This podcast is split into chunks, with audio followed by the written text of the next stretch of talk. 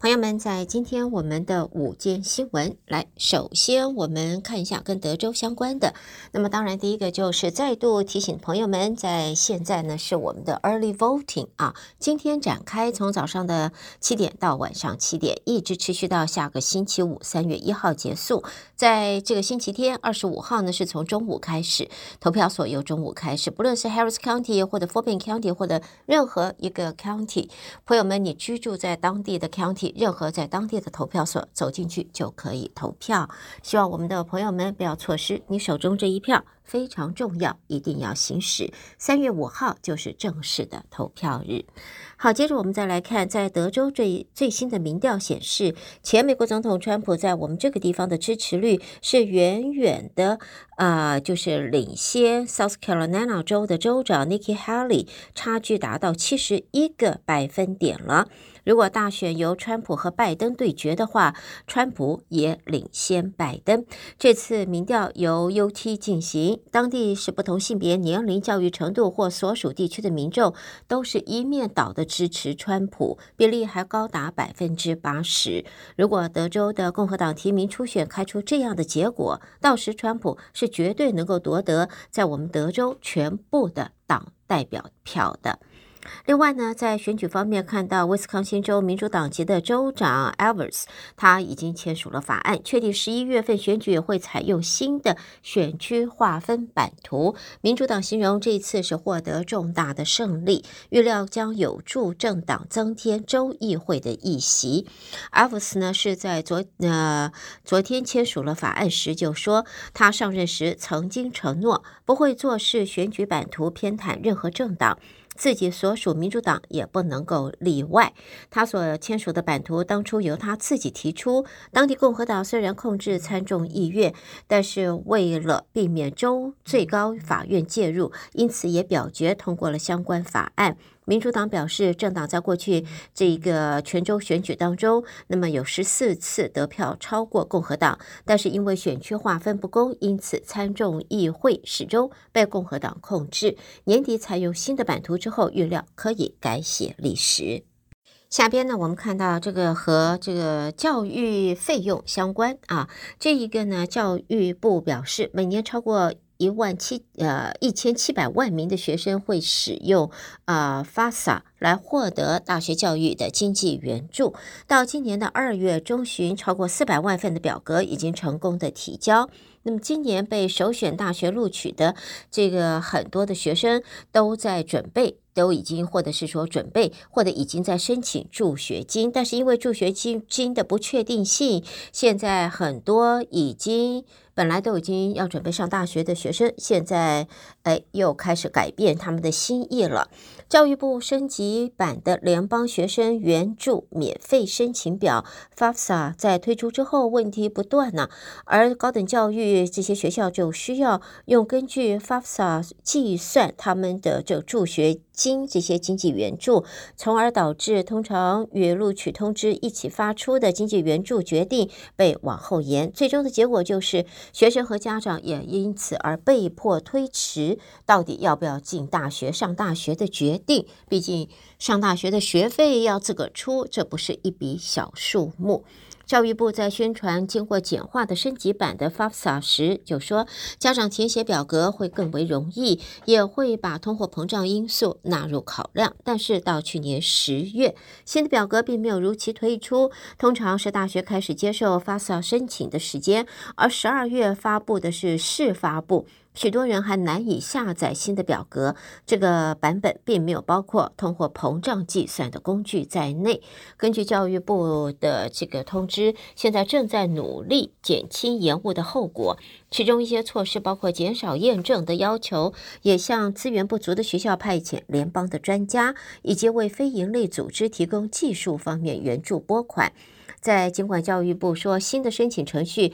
是更为容易使用，但是一些学生和家长在提交申请时还是遇到困难。所以呢，在现在呢，因为教育部一再延迟发布，在我们德州的西南大学啊啊，也为了要避免他的新生流失，他模仿 FAFSA 自行制定临时表格以及计算的公式来帮助学生。那么在现在已经有部分院校为了免免除他自己新生，或者是说他的收入流失，自行制定临时表格和计算公式，甚至可以保证录取生是可以获得预估的援助金额，来方便学生和家庭在选择时能够有所参考。现在呢，在我们德州西南大学负责招生的副校长就说，校方为了要推动这个进程，正仿照官方新版本的学生援助指数自行制定的计算的公式，然后向符合资格的学生发出表格，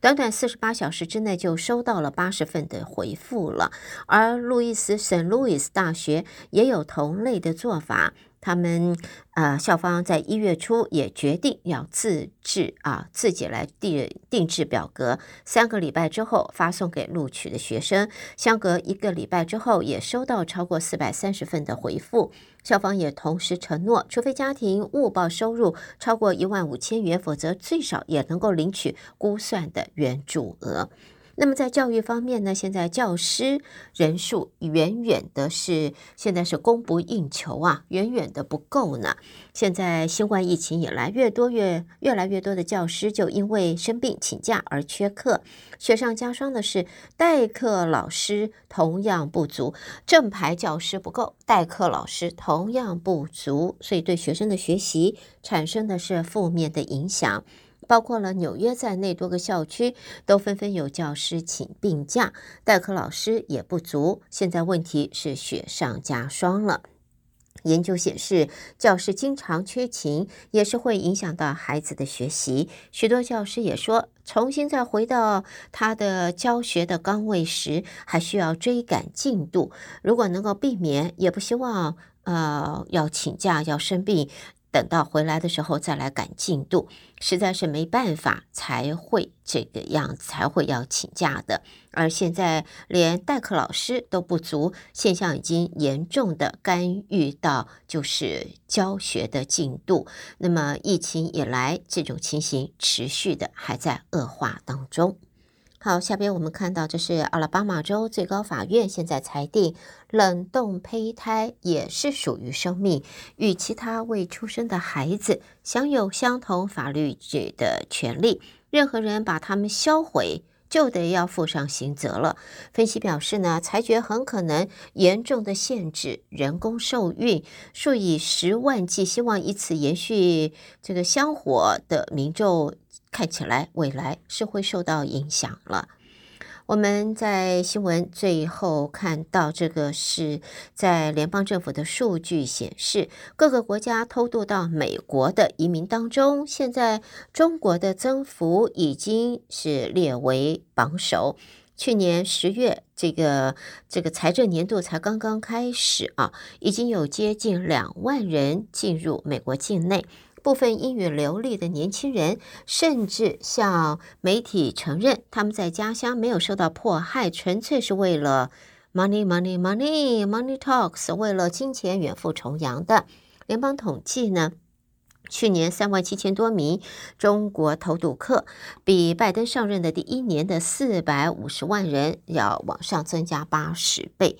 而从去年十月新的财政年度开始之后，这个数字还继续上升。现在平均每天超过一百五十名中国的这个民众跨境，目前累计人数接近两万人。趋势如果持续，毫无疑问的就会突破去年的这个记录了。那么，呃，在现在不少议员也担忧，目前美中关系处于敏感时刻，大量年轻中国公民的涌入可能会导致间谍或犯罪分子的渗入，除了威胁到美国国家安全之外，也会呃再带入像是 fentanyl 这一些违禁药品、毒品入境。现在 CPB 联邦海关和边境保护局在去年一共弃呃缉获两万七千磅的 fentanyl，几乎是二零二二年的两倍。在现在，呃，我们而我们也看到，这是德州的共和党联邦众议员 Tony Gonzalez，他则表示。不能够武断的把所有的中国偷渡客定性为间谍，但是也不能够轻易相信所有人都是为了躲避政治迫害而到美国的。带给朋友们的就是在今天我们的午间新闻，胡美健为朋友们编辑播报，也再度谢谢朋友们的收听。我们稍微休息一下，欢迎您收听接下来的节目。